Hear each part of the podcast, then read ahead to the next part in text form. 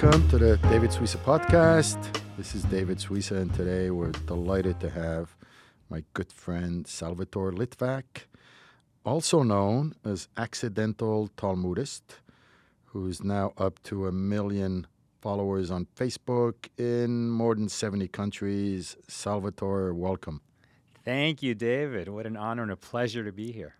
You know, it's funny because your Accidental Talmudist sort of started off as an accident. I remember you had a cover story in the Jewish Journal, and then you called me up, and what happened? It's something that only could have been arranged by Hashem.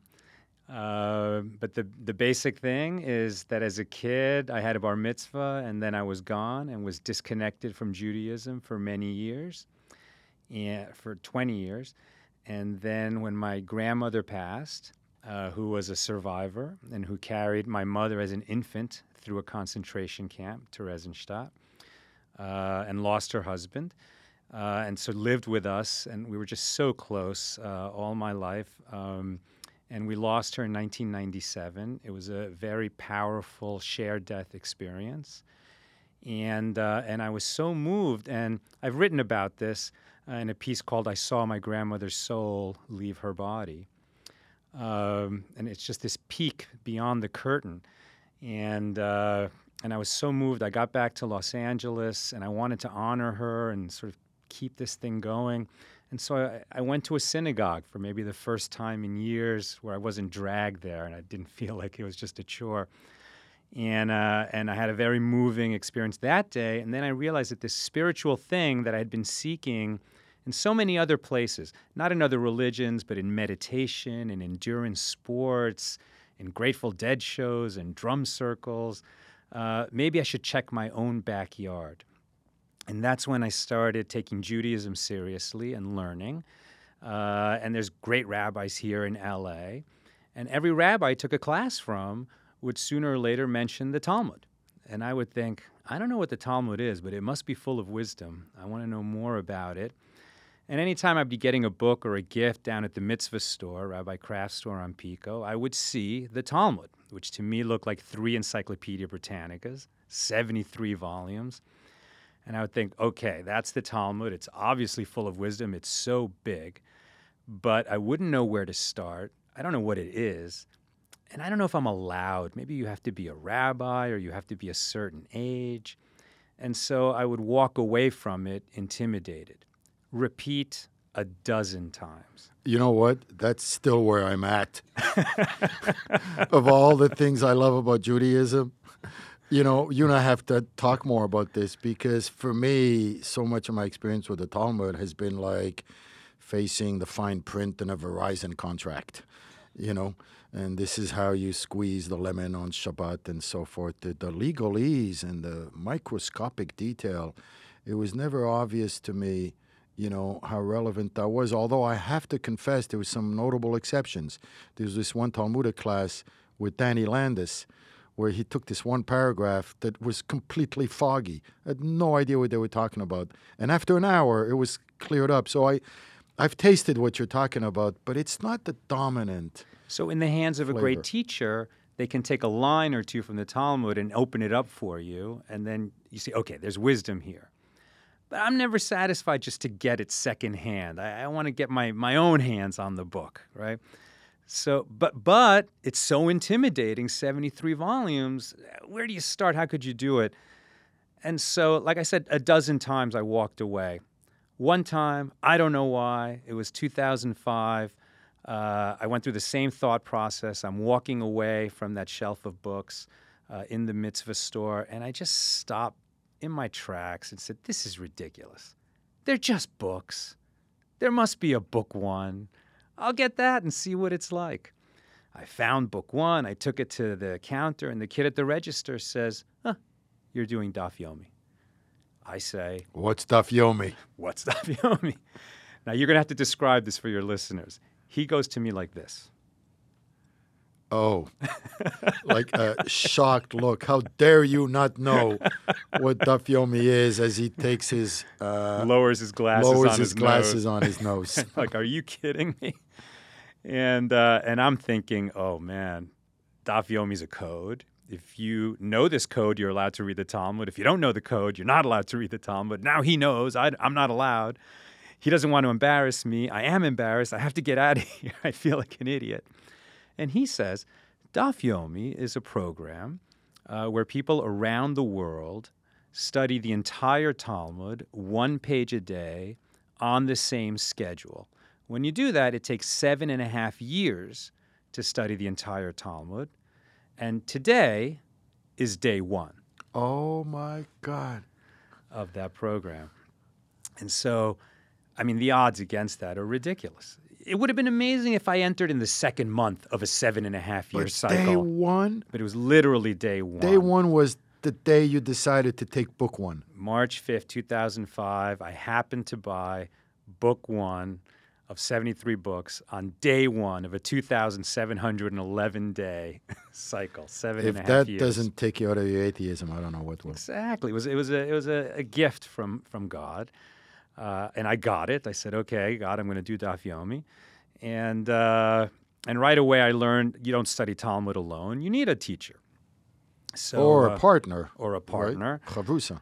Yeah, exactly. So I didn't have any partner to learn Talmud with. I research the question. Okay, you can take a Daf Yomi class, a shiur.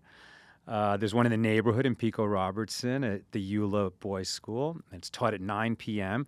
because there are three kinds of Daf Yomi classes. There's the morning one. No, there's Hebrew, right. Yiddish, or English. Oh, I didn't know that. So for me, it's going to be English. Start with English. So I go to this. I show up at this class. The other students come in. The rabbi walks in. He starts teaching in this English class. And every other word from his mouth was either Hebrew or Aramaic. And I had no idea what he was saying. So I could find, and it takes about an hour a day to study. Now, when you saw that group, did you say to yourself, I am going to see these exact same people for 7.5 years? I didn't even get that far. Since I didn't understand what the teacher was saying, I said, I can find an hour a day to read this on my own. Because Artscroll is not just a translation. Oh, correct. It's a teacher. It's a teacher teaching it to you. So I can do that. I would have to read the page first, study the page first, and then come listen to this teacher if I'm going to understand anything he's saying. And I didn't have 2 hours a day. So I just did it on my own for the next 3 years. Wow. And then every morning? Usually in the morning, yeah. Or sometimes at night, but you got to do it. And what was it like doing it alone? What was it like? At which point did you say, oh, my God, I'm all in? I said I'm all in right at the beginning because God put that book in my hands. Right, but intellectually. There were many days. When you read the whole Talmud in order, I mean, it's like working your way through the U.S. Code, right?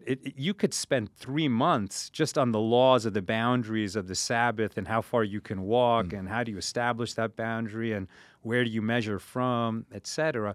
But then all of a sudden you'll run into a Talmudic digression, which could go literally anywhere. Just because one rabbi said something about the laws of the boundary, and this rabbi also said that when you divorce a woman, you should think about her in the following way. I mean, it could go anywhere. And there are so many non-legal, beautiful, beautiful collections of wisdom in the Talmud. Cryptic, stories, ancient. Midrashic. But things like... And okay, here's something so relevant to today, right? We live in this country that feels like it's never been so divided in our lifetimes. It has been more divided in history. I mean, the Civil War was a time when it was more divided. But okay, in our lifetimes, it's never felt so divided. So in Jewish history, there was a time when the followers of Hillel were very divided from the followers of Shammai, right? So these were the people who were saying this is the way Judaism has to go for all time. And on certain issues, they were so divided that they would come to blows. I mean, they were just complete enemies of each other. And how did they reconcile which way the tradition will go? Well, a voice came from heaven and said that these and these are the words of the living God. Both sides are speaking truth. Both sides are coming from the heart and coming up with interpretations that are true. But the law has to go one way, and it's going to follow Hillel. Why? Because the students of Hillel are easy and forbearing, and they state the opinions of their opponents before their own. Right now in America, we live in a time where people are refusing to even consider the opposing opinions. The opinion of the other, let alone state it, and state it before their own. The most you can get these days for people to state the opinions of their opponents is sarcasm. Well, the other side says such and such, but it's ridiculous. What we learn from the students of Hillel is that you should be able to state the opinion of your opponent in a way that your opponent will say, yes, that is my opinion. When you do that, you've opened a door where he says, okay, I feel heard. Now I'm willing to hear what you have to say. Now, the people who are so passionate about the political situation right now, why are they passionate? Because they want America to go in the right direction. They feel it's going in the wrong direction. Okay, well, to create change so that it will go in the right direction, you need to pull people to your side. You need to get people to listen to you. You have to offer that you will listen to them and hear what they're saying before you'll ever get people to listen to you and be swayed by you. There's an amazing clip that went viral on YouTube. It was a Black Lives Matter group that sort of ambushed a Donald Trump rally. And the guy in Black Lives Matter, his name was Hawk Newsome. So for some reason, the head of the Trump rally decided to invite him up to speak to the stage. And in the beginning of the clip, you think that there's a fight that's going to happen. I mean, a physical brawl is about to happen. So you have these classic white Trump voters at a rally doing their thing of Make America Great Again. And you have this group from Black Lives Matter. And then eventually he goes up. They offer him to come up on stage. And the first, it's exactly what you're saying. He starts using language that just, you know, empathizes with them. He says, I'm an American. Yeah. And he starts saying things that they really could agree with. Like he was understanding where they were coming from. And then he told them where he was coming from. And this most extraordinary thing happened. So you have these group of Trump voters who probably hate groups like Black Lives Matter, like cheering him on. This was not the dominant mode, but it was a worthy exception. Hawk Newsome, for anyone listening, I want to hear that. Go on YouTube. But he said some hard things, but by the time he said the hard things, he was not seen as some foreign element who was against America, who was against Trump voters. He did exactly what you said, which is try to understand the other side when you speak your own piece. Mm-hmm. Now, that's a matter of principle, right, in the Talmud. But there's also some wonderful nuggets, I mean, over the years. The one that I remember, although I've never studied it personally, but I remember Dennis Prager saying that his favorite teaching in the Talmud is, if you know for sure you're not going to buy something, yeah, don't get a quote on the price. Right. No, so I want to ask you two things. One, if you can talk more about that. And two, if you've come across some of these wonderful nuggets in the Talmud that you can share with us. Sure. So first on the one you just mentioned, this is very important, and it's almost like in the past they were saying in a marketplace, don't go up and waste a salesman's time. He's probably working on commission, and for you to just ask the price of something if you're not intending to buy it, or even more specifically, if in a marketplace you ask the price of something, you don't really intend to buy it, you're just making conversation, but then you don't buy it and somebody else witnesses that, then you have devalued that the owner's wares in the eyes of another potential customer, and you're creating a harm to him. And this is a form of Lashon Hara. I mean, it's a form of evil speech. I never heard that interpretation.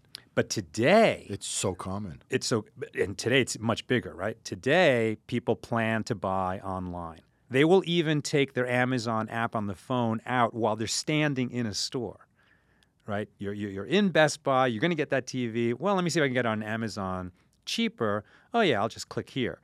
Now, you can do that. But what you cannot do is ask a Best Buy salesman to explain to you the difference between TVs and which is higher quality and which is better, what brand, et cetera. And mislead him into thinking you're going to buy. And that he could get a commission for spending that time with you when, in fact, you're always planning to get the cheaper price later. And you've stolen his time. I mean, his expertise is valuable to you. That's why you're in there asking him the question. That's a high standard of ethics. but a necessary one. I mean, we need to have higher standards of ethics. I mean, values is what's – we're not in a good place in 2018. Well, you know, look, when the president of the United States says it depends what the meaning of the word is, basically it's, you know, we see our role models just playing by the legal book and just going by the letter of the law. What you're saying is we really are obligated to go to a much higher standard than that. We are. And we don't always meet that standard, even we as the Jewish community. Mm-hmm. You know, you look at a teaching from Pirkei Avos, Chapters of the Fathers. It says not once but twice, greet everyone. Shammai says, greet every man with a cheerful face. And Rabbi Yishmael says, greet every person with joy, which is understood to be an even higher standard. Now, you know, you walk around our religious neighborhoods and you see people who are clearly Jewish and clearly religious, and they're walking around, and maybe you don't look like one of them, or maybe even you do, you know, and you walk by and you say, good Shabbos. Sometimes you go, how you doing? Shabbos, you know. And often they just ignore you and they walk past you. Now, I think that we as Jews have honed a survival instinct over millennia of being persecuted in every place on earth, right? And we've learned to keep our nose down and stay out of trouble. But it is an established teaching of our sages that you need to greet people. You need to greet them, not just walk past them and not just mutter a little offhanded, how you doing, good Shabbos. Yeah. We need to say, good Shabbos, hello, good morning. Why? Why is it so important? I mean, why do you think, David? Why are greetings important? Well, it's funny. Joseph Telushkin was here a few weeks ago, and he spoke about our public face and how crucial it was to manage our public face in a way that would not hurt others, right? And he said, a lot of times, you know, you might be in a lousy mood, and it's reflected in your face. Meanwhile, the person who's sitting next to you thinks that they're responsible for your lousy mood, your lousy face. So he said, you have a responsibility because your public face really makes a statement, and that could be taken in the wrong way. So it's wonderful because he's also so cheerful. I don't know if you've ever met him. And that's so, it's a difficult thing to do because we're also told to be true to ourselves, right? So if you're not having a good day and maybe you feel you're true to yourself by not faking it and not pretending that you're having a good day. And it's a sensitive, it's a delicate issue because in Judaism, even though on the inside you might be having a lousy day, it doesn't mean you have to dump it on others either, right? It doesn't. Yeah. Let's say you're Nikki Haley. Let's say you're the ambassador to the United Nations, and you're having a bad day, and you're bothered by something that went on, and your kids were rude to you when you were driving them to school in the morning or in the carpool, whatever.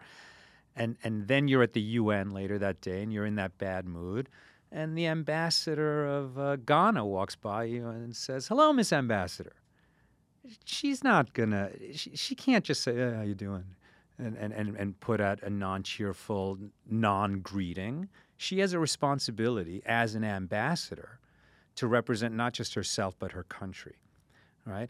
And we as Jews are ambassadors. You know, we've been told, and that's in this week's Parsha, that we must not desecrate the name of God. That's a specific commandment. And it's tied to the idea that we were brought out of Egypt for a reason. We are God's people.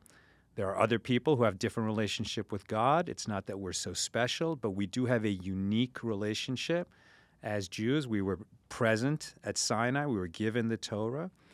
And so when we as visible Jews fail to be good ambassadors on behalf of this life of faith, then that's a real problem. That's a chilul Hashem. That's a desecration of the name. And if you take it to our personal lives and as parents, we have an obligation to have a cheerful mood in front of our kids. It's one of the things I've put at the top of my list was to try to not expose them to my lousy moods because they don't deserve it. They've done nothing to deserve it. And I can recall many, many moments where that was one of my biggest challenges as a parent, was to keep a cheerful mood, because that's so critical to raising healthy kids, is to keep a sense of joy when you're in the house with them. And I go out of my way to be silly and to be happy in front of my kids. And I have distinct memories of having real issues inside, having really bad days, really not happy. And they had no idea. Well done. Yashakar. Yeah, that's... I went to a lecture of Dennis Prager once at YIC. It was the Avreich Lecture. And he spoke about happiness as a mitzvah. Mm-hmm. And that happiness is something you share with others. And he said, I have a lifetime war against moody people. That's what he said. And if you're moody, just you don't have to sort of dump it on others. Yeah. And David, I know you well. You know me well. I think we tend to be cheerful people.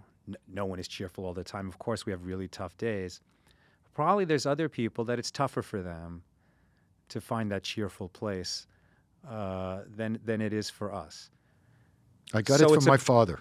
I got it from my father. My father was always cheerful, and I remember he had a very difficult time in his life, and I remember he was always cheerful. I mean, we pick things up from our parents. Mm-hmm.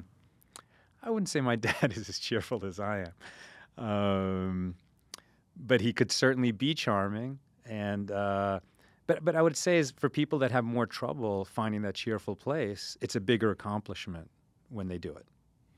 Yeah, and you go, I often think we have a lot of guests at Shabbat, and there are certain guests that will be cheerful, and they're the ones I always reinvite over and over again. Words to the wise, be cheerful, you get invited back. They're cheerful, they're always making conversation, and they're not going to talk about the latest terrorist attack over Shabbat that's going to lower the mood state, And then there are others who sort of, don't say anything for 3 hours. And that's okay, it's their right. It's just I always lean towards those who try to elevate the mood around them, And to create that interaction. You asked me for another nugget from the Talmud earlier. This is a beautiful one. A dream not interpreted is like a letter not read. So when you wake up from a dream and you remember it, you actually have a responsibility to do something with it. You have to think about it. If possible, you could go to a wise person who can help you interpret the dream.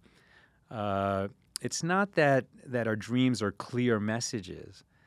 Often they're not. And there are different kinds of dreams. There's a real difference between a prophetic dream and a typical dream, right? Prophetic dreams don't come along to everybody and even often to prophets.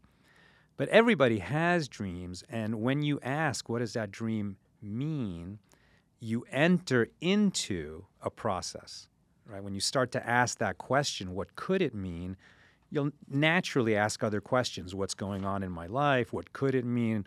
What do I need to do? Where am I lacking? And now you're in a process that can only lead to a beneficial place. But if you don't engage in the process, it won't happen. In the same way, that when we meet people, if we're cheerful, we can open a conversation and then something may happen. Not every time, maybe not the majority of times, but it may happen. And something really special could happen. One of my favorites that I've also heard, which is well known, is the idea when you have a guest, 32 feet, 34 steps, to walk them when they leave. To get them to their next destination. To accompany them. Yeah. Yeah, and... It happened to me once where, I left and the people were still in the house and I'm walking alone back to the entrance of the house and I walked out alone and I totally understood the importance of that small gesture, which is somebody's in your home, just walk them out. Don't let them walk themselves out. It's a small gesture, but I know it's from the Talmud. Yeah. You're saying walk them to the door and even beyond the door. And beyond the door. Right.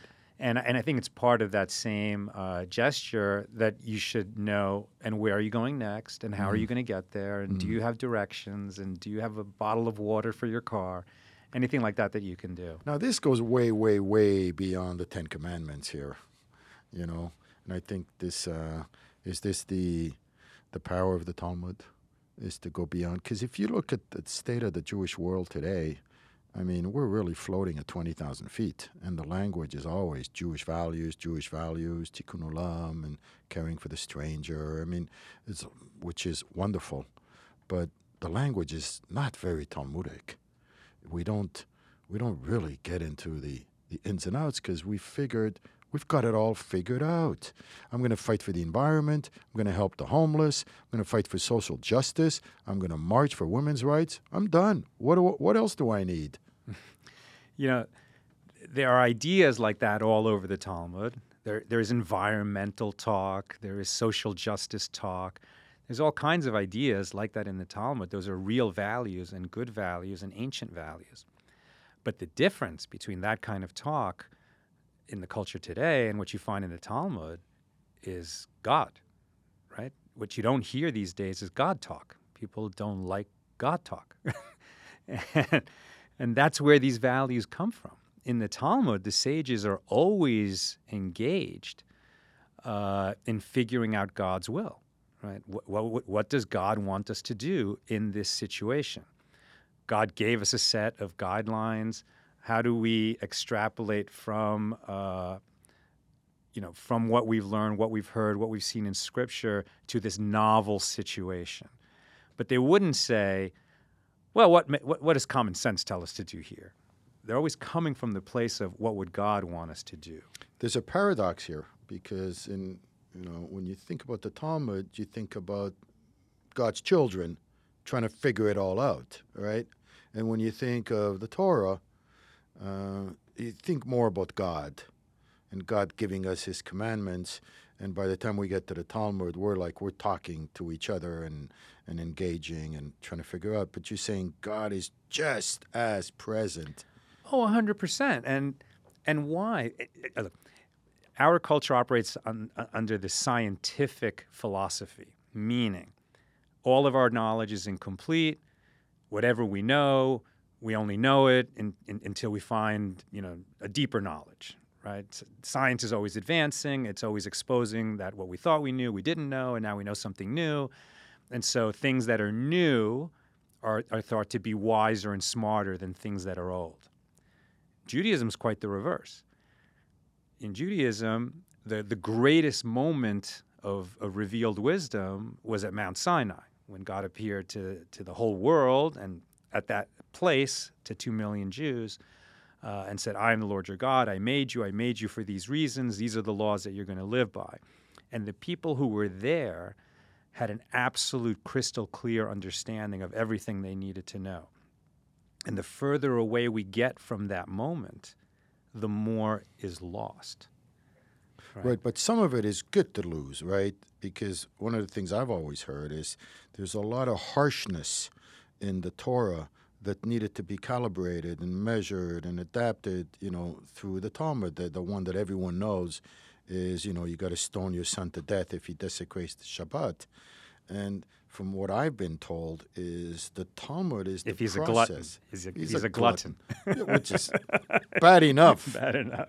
But, what I've been told is that the Talmud is really our secret weapon in the way that it brought some humanity to some of the harshness of the original text. Absolutely, absolutely. And through an ever-unfolding process, and that was by design.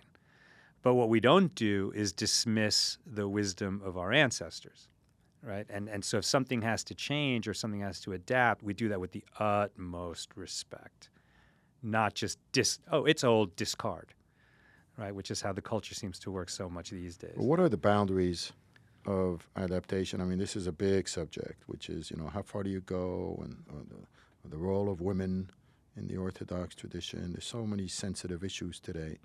And how do you know the boundaries? Because in the Orthodox tradition, it says that tradition itself has a legal status. So how do you establish these boundaries of change? That's such a good question.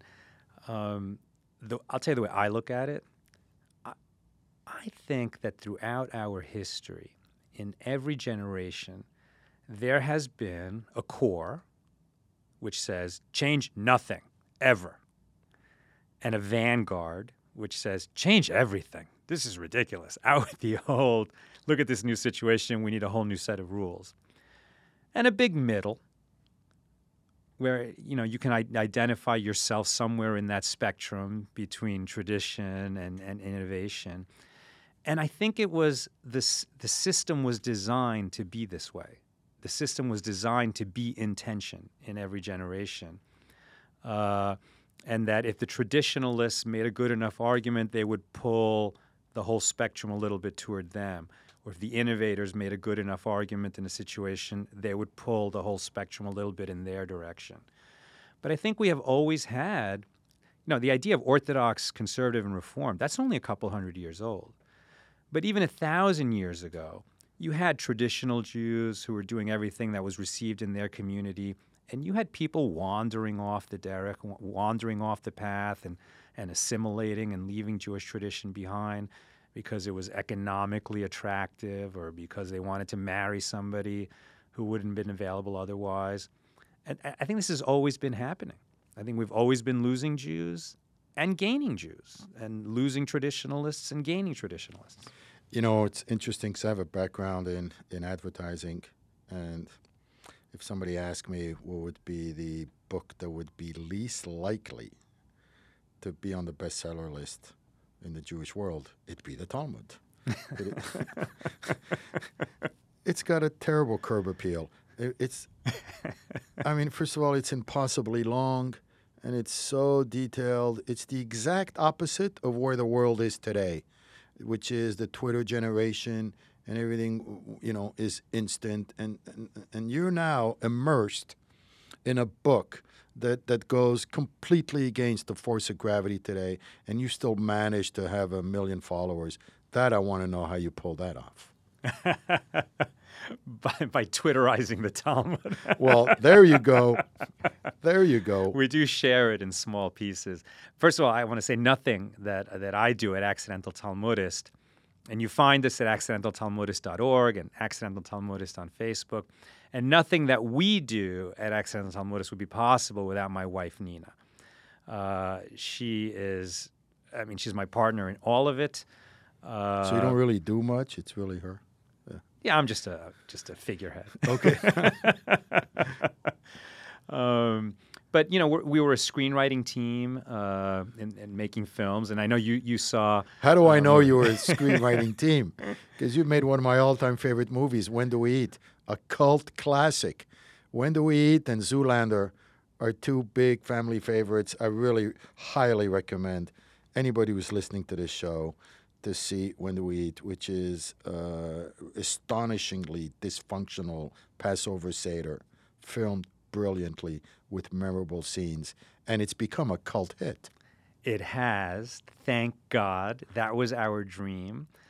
I'm going to get back to answering your question, but it was always, Nina, and my dream that it would become the Jewish It's a Wonderful Life, that just like people watch that movie at the holidays every year, people would watch our movie every year in the spring as Passover is approaching. And when it came out, it was a disaster at the box office, not mediocre, something like that. The New York Times was offended by our movie, and Roger Ebert was offended by our film, so much so that he did the one thing that a movie critic would never do. He gave away the ending on national TV. Can you imagine? And what was it? Why were we so offensive? Rabbis loved our movie, right? So who were we offending? It was a Jewish dysfunctional family comedy, and we had rabbis from Reform to Haredi. Chabad rabbis, all kinds of really involved Jewish writers and thinkers. So who did you offend? I think we offended. Listen, the message of the movie is that Jews misbehave, just like all groups do. And when we misbehave and treat each other badly, our tradition has something to offer us for healing family relationships. And all that happens in the course of a very wild and raucous comedy set at a Passover Seder, where there's a newly religious son come home to a very secular family, trying to bring a little bit of this wisdom with him, but it's still very raw for him. He doesn't know how to teach it. He's just sharing, you know, sayings, as it were. And it does not go well at first, but eventually there is some healing, of course. But maybe the people who were offended by the movie were secular Jews who felt like, yeah, no, don't mix the religion with the secular comedy. I don't know. I don't know. It's interesting because when I first met you, you'd just done that film, and I just loved the film. I think we just went out for lunch because I wanted to talk to you about the film. Yeah. And I was in the advertising agency business, and you're in the film business, and somehow our lives got taken over by stuff. You bumped into the Talmud. I bumped into the Jewish world. And when I look at you now, although you're still doing films, it's like your Talmudic journey seems to dominate your life. It has totally taken over. What I was saying before is that Nina and I, just as we were a screenwriting team, we do this together. When we were a screenwriting team, you know, her strength was character, mine was more dialogue and structure, and they're complementary strengths. And likewise on our page, she still focuses on character. She writes our Thursday hero pieces, which are very popular. Talk to me about that page, that famous Talmudic, Accidental Talmudist page. On Facebook? Yes. So we've created this community. And just to tie up the When Do We Eat strand, so we thought that When Do We Eat died and no one saw it and our dream was destroyed. You saw it, thank God, and we had a friendship come out of it. It was the opening night film of the first Los Angeles Jewish Film Festival. I think that's where you saw it. And we were afraid that nobody else would see it. And because it was a rotten theatrical release, we got a rotten DVD deal, and we never got reports or any money, and we had no idea if anyone saw the movie. We assumed they didn't. When the Accidental Talmudist Facebook page started to grow, it started, thank you, David, as a blog at the Jewish Journal. So Accidental Talmudist has always had this warm partnership with the Jewish Journal. But if you have a blog, you should have a Facebook page. We started the Facebook page and always thought of it as a community, people who were interested in this ancient Jewish wisdom. And it started to take off. It just grew and grew and grew. I don't really know what the secret sauce was. It's some combination of the wisdom itself and my manner and Nina's guidance and the way that we put it together and made it very digestible. And Rabbi Artson from the University of Judaism said, and a big part of it is because we're visual people, we're filmmakers, he said that there was always a visual attractiveness to the page and that helped every post grow. Whatever the reason, the community grew and grew. And it was only once we'd been doing it for a few years that we realized, we made a movie about Judaism, a Passover comedy. Maybe our audience for the Accidental Talmudist would be interested to hear that we made such a film. And so we did a post where we announced, we made this movie, you might want to watch it. It's a comedy about Passover. And instantly the comments section started lighting up. You made that movie? We love that movie. We watch that movie every year. And we started to track this down. Wait a minute, you watch this movie every year? That was our dream. How many people are doing this? And then we slowly started to learn that the movie, by word of mouth alone, has grown and grown and grown. And at this point, there's hundreds of thousands of people who watch it every year. Now, how can people get it? WhenDoWeEat.com. We'll take you everywhere you need to go. Gotcha. It is on Amazon Prime. That's a great way to watch it. WhenDoWeEat.com. Yes. Highly recommended, even if it's not Passover. Absolutely. Any holiday will do. I'm curious about your Daf Yomi journey and the Accidental Talmudist Facebook page journey, because you 7.5 years.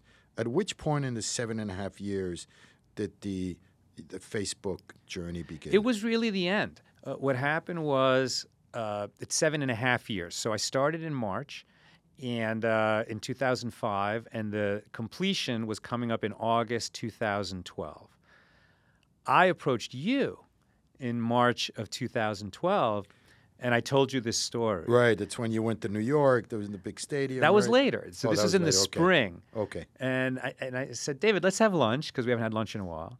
And then I told you this story. And my thinking was I should I should get my story out there because maybe other people who would never think to read the Talmud might try it if they heard about a guy like me and my unlikely story and how much I got out of it, that they might try reading it. So I told you the story, and I said, if I wrote that up, would you print it in the Jewish Journal? Right. And you said, Sal, that's a cover story for the Jewish Journal, but you have to write a blog. Write a blog. Right, that's right. So it's your idea to write a blog. That's right, that's right. And I said, okay. Thanks for reminding me. I said, okay, I'll try writing a blog. And so at first it was a blog. It was a weekly blog, about 800 words, right. At the Jewish Journal. And I enjoyed doing that, but it took a lot of time and a lot of thinking and a lot of structuring. And Facebook was starting to really hit big. Right, and I started the Facebook page just to publicize the blog. Right. But I really liked Facebook because on Facebook you could share 800 words one day and an image the next day, 3 sentences the following day, right. And then a video, and then a live video. We were very early on to get on the train because our page really grew, and we got the check mark of a celebrity check mark when they were still doing it. They still do that, but in the beginning of live video, only celebrities could do it, and they were really just using it to go backstage and say, "Hey, I'm live. I'm about to get an Oscar. How you doing?" And we said, "Let's use this tool to share Torah with the world, to share Talmud, to share these ancient teachings." And so we created a weekly live show, and that was also a big part of our growth. And so it just, we just used, Facebook allows you to use every different kind of sharing, and we use them all. What hits the most? I'm very curious on the Talmudic wisdom that you share that has the best reaction and the worst reaction. Best and the worst.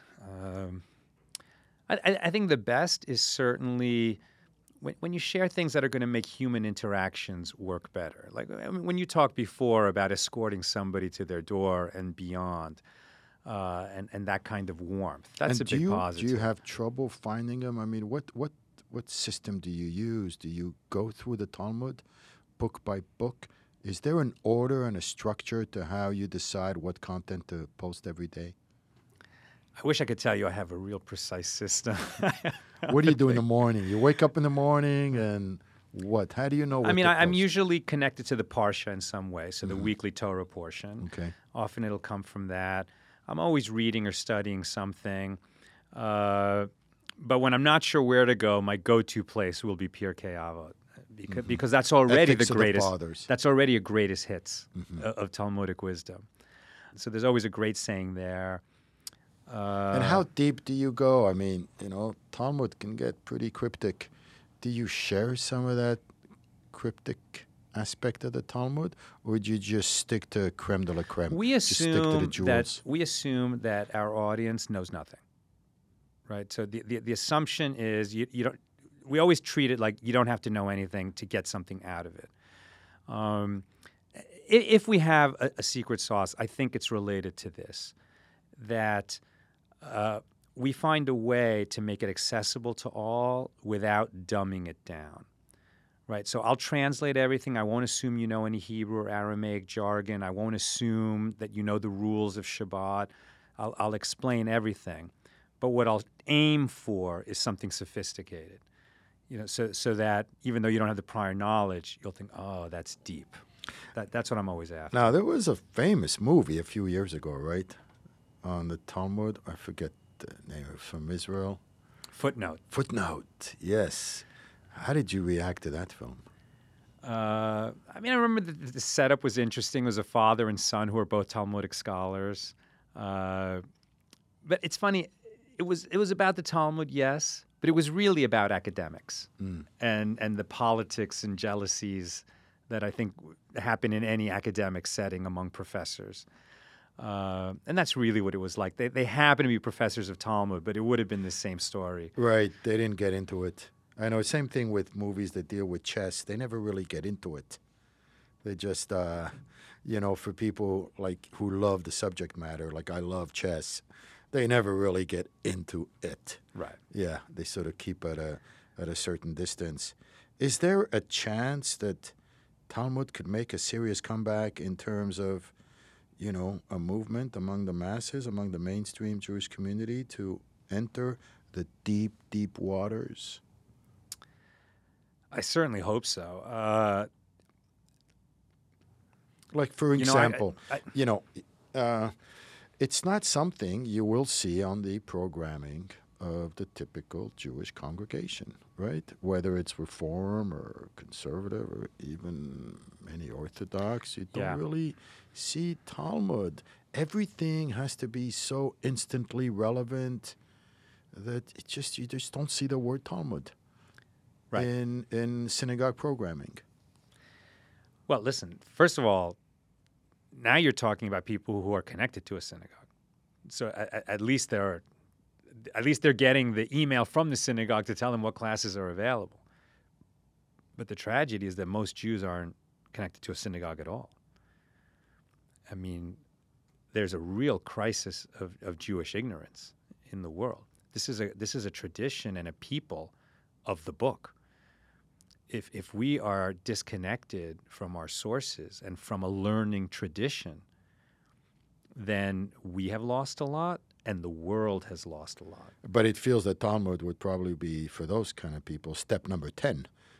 You know, there are so many things that feel they should come before. And it's step number 10 if by Talmud you mean committing to daily study between two people who are going to spend an hour each day arguing, but the real Talmudic type of discourse, the traditional type of discourse, and what does it mean? You know, that Rabbi Yehoshua says you can't eat this particular fish, and another rabbi says you can. But you don't have to go that far to form a meaningful contact with this tradition. I've taken one step in that direction. I teach a class online. It's Wednesdays at 10 a.m. Pacific. So if you're available at that time, then you can join us live. It's in the form of a webinar. Okay, tell me about the class. So you can find it at accidentaltalmudist.org. People register, and then we use the Zoom software so that they have a closer contact with us than just the Facebook Live show. Facebook Live is like radio. People come, people go. They're there for a few seconds, a few minutes, the same way you turn the radio on and off in your car. But when you commit to be in the class, you're saying, okay, I want to show up and learn for an hour. I'm the teacher, but it is a community, and there's a comment section where people are asking questions. And if people want to, they can turn on their webcam and literally be in the virtual classroom. And then they can get a taste of the real stuff. Now, what's funny is last Wednesday, I think we taught the 16th session. And that was the first time we're actually taught a page of Talmud. So I brought people along slowly, and we covered a lot of other subjects first. But I thought, I am the accidental Talmudist. Let's just go into Talmud. And maybe the first 15 minutes, it was just a little background. What is the Talmud? When was it written? Who are the authors? Et cetera. And then we just dove right in, and people loved it. And I have to tell you that half the people are not Jewish. And that's an important thing that we've done all along. We make it accessible to all, not just to Jews that are not connected to Judaism, but to non-Jews as well.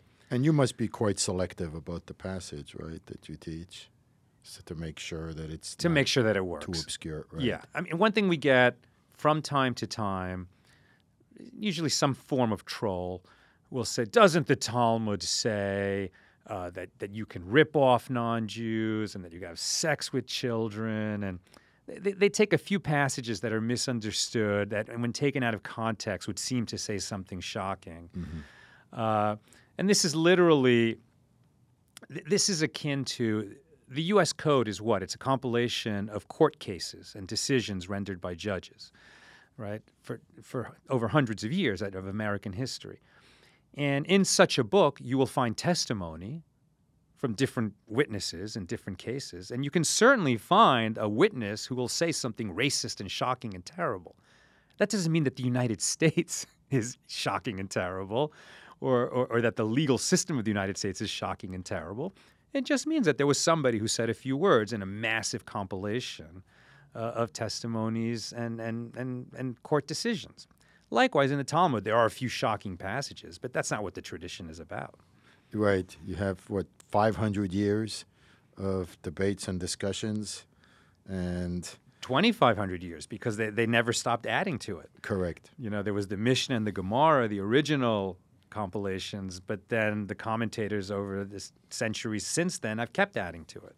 It's a unique facet of the Jewish religion, isn't it? I mean, I can't think of any other religion that has this, you know, idea of minutiae. I mean, we take everything in life seriously, right? All the little details of interaction among us, and when you lend money, when you borrow money, when you get divorced, when, you know, all the situations that come up in life, it seems to be almost a legal code. You know, let me answer that by way of saying... What I'm saying is it doesn't feel very spiritual. It doesn't feel like the words of a religion. And I know it is when you go deep into it. Right. But the curb appeal of the Talmud, that doesn't feel... And like, that's why you can't just pick it up and read it. It needs to be taught. And that's what it always was.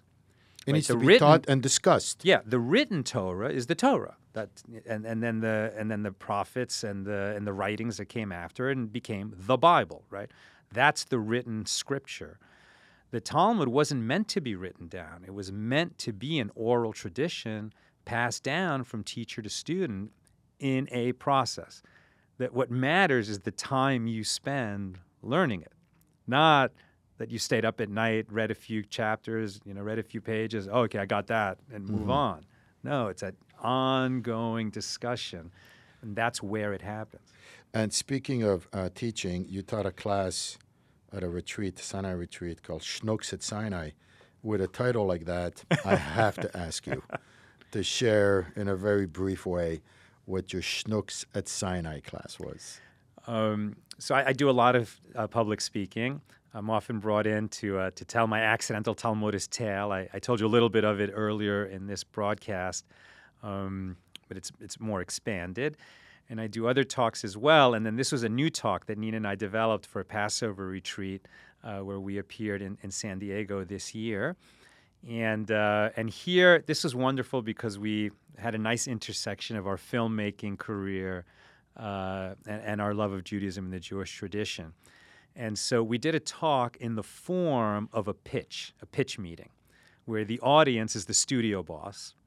And we say to them, you know, you're the head of a studio, you've got a massive corner office, you have 4 assistants, your assistants have assistants, and you're aware that biblical movies are back, which is true. There have been a lot of Bible epics in the last few years. And you want a fresh take on the Bible epic. And so you bring in your favorite screenwriters, Sal and Nina Litvak. And this is what we're pitching to you. And basically, it's the Exodus story. It's the slaves from Egypt being rescued by God and led out into the desert and finally to Sinai to receive the Torah, but not from the point of view of Moses or Miriam or Aaron or the big stars of the story, but rather 2 guys in the back row. One was a fanner, a kind of a house slave who would just lift the fan all day long. And another one was a beer musher who was just walking in the fermenting gruel and kind of high on fumes all the time. And what their experience was like, being one of 2 million people leaving in this, you know, when you think of 2 million people leaving Egypt, you just think, oh yeah, they all left Egypt. No, this is a parade of 2 million people. The guys at the end of the line didn't cross the starting line till 10 hours later. You know, it's an incredible procession, 2 million people. And what was it like to be part of such a big group? And so how did news get through it? Did they buy the film? Yes, the audience said, we're making that movie. Wow, I love that. Too bad. Did they film it? You know, Dennis Prager was a speaker there also, and we invited him to come. And he couldn't make it because of a scheduling conflict. But he said, please get me a recording of that. I give you my word I will listen to it. So we just laid it down a few days ago and made a video recording, and we're going to put that on our website, so you could find it at accidentaltalmudist.org, Schnooks at Sinai. Schnooks at Sinai, headline of the year. And just before I let you go, you're going to speak at the JLI conference in July? Yes. So the Jewish Learning Institute has a national retreat each year, and I'm a featured speaker there. That's going to be in Providence, Rhode Island. And in fact, if people, you can just Google JLI Retreat. There's going to be amazing speakers there. You've been a speaker there in the past, so you know there's very high-quality speakers. And if people register using the code JLI Talmudist, they get $50 off. Wonderful. Well, we wish you much luck and success in your Talmudic journey, Sal, and thank you so much for being with us today. Thank you for having me.